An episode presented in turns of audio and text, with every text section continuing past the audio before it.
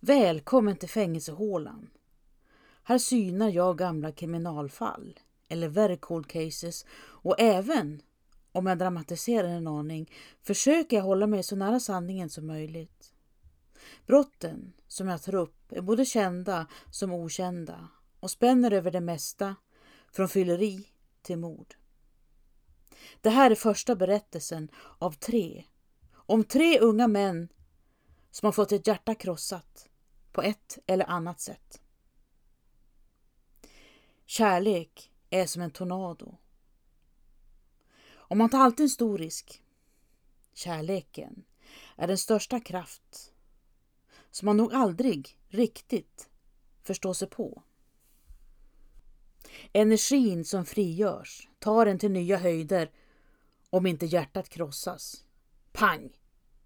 Som av ett hammarslag och går i tusen bitar. Då kan samma energi övergå i den mest destruktiva kraft. Tre män nynnar på The Bleeding Hearts Blues. With nothing left to lose I sing the Bleeding Hearts Blues. En av dem är Jakob Olsson Kvick. Torsdagen den 15 april 1847 fyllde Jakob Kvick 30 år. Det hade inte gått så bra för honom på sistone. Och nu saknade han både bostad och arbete. Gissningsvis var svåra tankar och känslor i omlopp när han just den dagen, på sin 30-årsdag, gick efter landsvägen norr om Halmstad. Jakob var född den 15 april 1817 i Angered norr om Göteborg som då var en utpräglad jordbruksbygd. Hans föräldrar, Olof Pettersson och Kristina Jakobsdotter, var jordtorpare och familjen flyttade ofta. Fadern, som enligt Jakobs egen uppgift också ska ha varit gästskivare, dog 1834, men då hade Jakob redan lämnat Angered. Vid 14 började han som dräng i Ramberget på Hisingen och vid 17 tog han värvning som trumslagare vid Göta artilleriregemente inne i Göteborg med soldatnamnet Kvick. Det kan inte ha varit så lätt för honom på regementet. I mitten av december, året efter, rymde han. Jakob Kvick återvände visserligen, men rymde igen och blev definitivt avskedad 1839. Två år senare, fortfarande kvar i Göteborg, anklagades Jakob Kvick för förfalskning och stöld. Han placerades i kronoarbetskåren på Karlsborgs fästning som hade i uppgift att göra folk av kriminella och andra lösdrivare. Arbetsdagarna var långa, mellan halv fem på morgonen och åtta på kvällen med vissa uppehåll för mat. Men mathållningen var knapphändig och enahanda. 1846 lämnade Jakob Kvick Karlsborg och tog sig till Borås. Där stannade han inte utan fortsatte söderut mot Halmstad. Här i Halmstad blev han bekant med pigan Botilla Larsdotter. Botilla var fyra år äldre än Jakob Kvick. Hon kom från Riseberga utanför Kristianstad och var precis som Jakob torparbarn. Precis som Jakob hade Botilla också fått sina törnar av livet. Botilla hade arbetat på en lång rad platser i Skåne och under flera år i Ängelholm. I november 1838 hade hon fött en son, Karl August. Men barnets far, en skomakare, försvann genast ut ur bilden och Karl August dog efter bara några månader. 1844 anlände Botilla till Halmstad. Botilla och Jakob Kvick ska ha arbetat tillsammans åtminstone tillfälligt. På våren 1847 hade Botilla anställning hos handlaren Lars Reinhold Grundberg som bodde vid Storgatan med sin familj. Jakob Kvick fick känslor för Botilla och uttryckte dem också. Men Botilla sa nej. Även det blev ett misslyckande för honom. Den 15 april 1847, på sin 30-årsdag, stötte Jakob Kvick ihop med Botilla igen.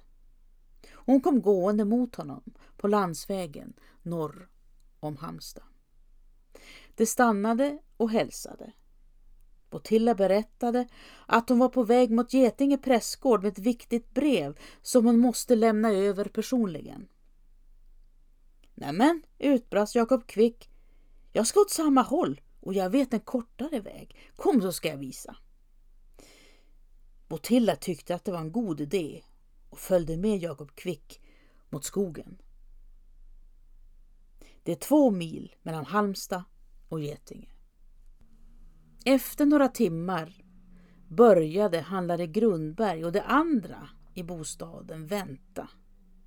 Men timmarna gick och det blev kväll utan att pigan Botilla kommit tillbaka. Det blev natt och det blev morgon. Men Botilla Larsdotter syntes fortfarande inte till. Handlare Grundberg skickade ett bud till kyrkoherden i Getinge med frågan om deras piga Botilla överlämnat ett brev under gårdagen. Men budet kom tillbaka med beskedet att Botilla Larsdotter inte alls varit synlig i Getinge. Det här är väldigt fel. Botilla måste ha råkat ut för någonting. Under vägen insåg både handlare Grundberg och hans hustru. Initialt misstänkte man självmord. Att Botilla dränkt sig, eller sänkt sig som han kallade det, under vägen mot Getinge. Men Botilla hade varit på ett så gott humör när hon lämnade Halmstad att misstanken avskrevs. Dock återstod frågan. Vad hade hänt? Tre dagar efter försvinnandet, måndag den 19 april, upptäckte några personer som passerade genom Dalhagen vid Föllinge en kropp som låg en bit in bland träden. Det var en kvinna som endast var klädd i lintyg och underkjol. Resten av kläderna saknades. När man tittade efter närmare stack det ut mossa ur hennes mun. Någon hade fyllt hennes mun och svalg med mossa. Kvinnan visade sig vara Botilla Larsdotter. Men dödsorsaken kunde inte kopplas till mossan i svalget utan mordvapnet låg bredvid henne. En mindre sten. Och man fumlade i blindo. En pojke trädde fram och berättade att han sett pigan Botilla ute på landsvägen tillsammans med en okänd man. Det såg ut att vara förtroliga, sa pojken. Och mannen hade sagt någonting i stil med att han kände till vägen och att han själv skulle åt det hållet. Så vad säger Botilla? Ska vi slå följe? Misstankarna riktades snart mot Jakob Kvick. Pojkens beskrivning av mannen på landsvägen stämde väl överens med Kvicks utseende. Och Kvick hade bevisligen varit i Halmstad några dagar innan mordet. Motivet måste vara brevet. Jakob Kvick hade säkert trott att brevet innehöll pengar. Några dagar senare rapporterades att en okänd man skymtats i närheten av Slöinge järnvägsstation bärande på ett bylte som såg ut att innehålla kläder. Beskrivningen stämde ännu en gång in på Jakob Kvick och man drog slutsatsen att han lämnat trakten. Den 11 maj gick det ut en efterlysning. Försvarslöse Jakob Olsson Kvick uppges vara omkring 30 år, medelmåttlig till växten med rött hår och röda polisonger. Tre månader senare, mot slutet av juli, greps Jakob Kvick i närheten av Vänersborg och skickades tämligen omgående till fängelset i Halmstad. När kärran körde in vid fängelset med fången stod en nyfiken folkmassa och väntade. Jakob Kvick klev ner på marken men stannade sedan upp och förklarade med hög och tydlig röst inför människorna som samlats att han var skyldig till det avskyvärda mordet på Botilla Larsdotter. Nu ångrar han sig djupt, sa han och var beredd att betala med sitt liv. Den 3 augusti började rättegången. Inför rannsakningen fördes Jakob Kvick från fängelset i Halmstad till häradshäktet i Kvibille som låg i tingshusets källare mittemot kyrkan. Just den 3 augusti hade han sällskap av fem andra fångar, fyra män och en kvinna, som också skulle på rannsakning. De sanitära förhållandena var usla. Golvet var av stampad jord och väggarna dröp av fukt. Jakob Kvick tvingades göra sina kroppsliga behov direkt på golvet och han kunde varken tvätta sig, byta kläder eller gå ut under de dagar som rannsakningstillfället pågick. Dagen efter, den 4 augusti, togs Jakob Kvick tillbaka till Halmstads slottsfängelse igen. Sammanlagt tillbringade han ungefär en vecka i häradshäktet i Kvibille. Polisens hypotes var att Jakob Kvick lockat med sig Botilla in i skogen och överfallit henne där. Vad som hände inne i skogen före mordet lade man inte så stor vikt vid utan konstaterade bara att Jakob Kvick och Botilla Larsdotter plägat kötsligt umgänge, det vill säga haft samlag. Mer än så tog inte rätten ställning i frågan. Men man måste se det som en omskrivning av våldtäkt. Efteråt satt Botilla på marken och snörade en av sina kängor som hamnat i olag. Jakob Kvick stod bakom henne. Han plockade upp en sten från marken och slog henne hårt i huvudet. Så hårt att hon förlorade sansen. Men varför? Frågan är alltid lika brännande. Pengarna, svarade Jakob Kvick. Det måste ha varit pengarna som låg i brevet. När Botilla sjunkit ihop rafsade Jakob fram brevet och släppte upp det. Men där låg inga pengar, bara en inbjudan till ett fadderskap. Handlare Grundberg och hans hustru Klara Emilias yngsta dotter, Klara Matilda, hade fötts den 2 april och var två veckor gammal och skulle döpas. Jakob Kvick blev både arg och besviken när brevet visade sig sakna pengar. Han samlade ihop Otillas kläder. De skulle han åtminstone ha.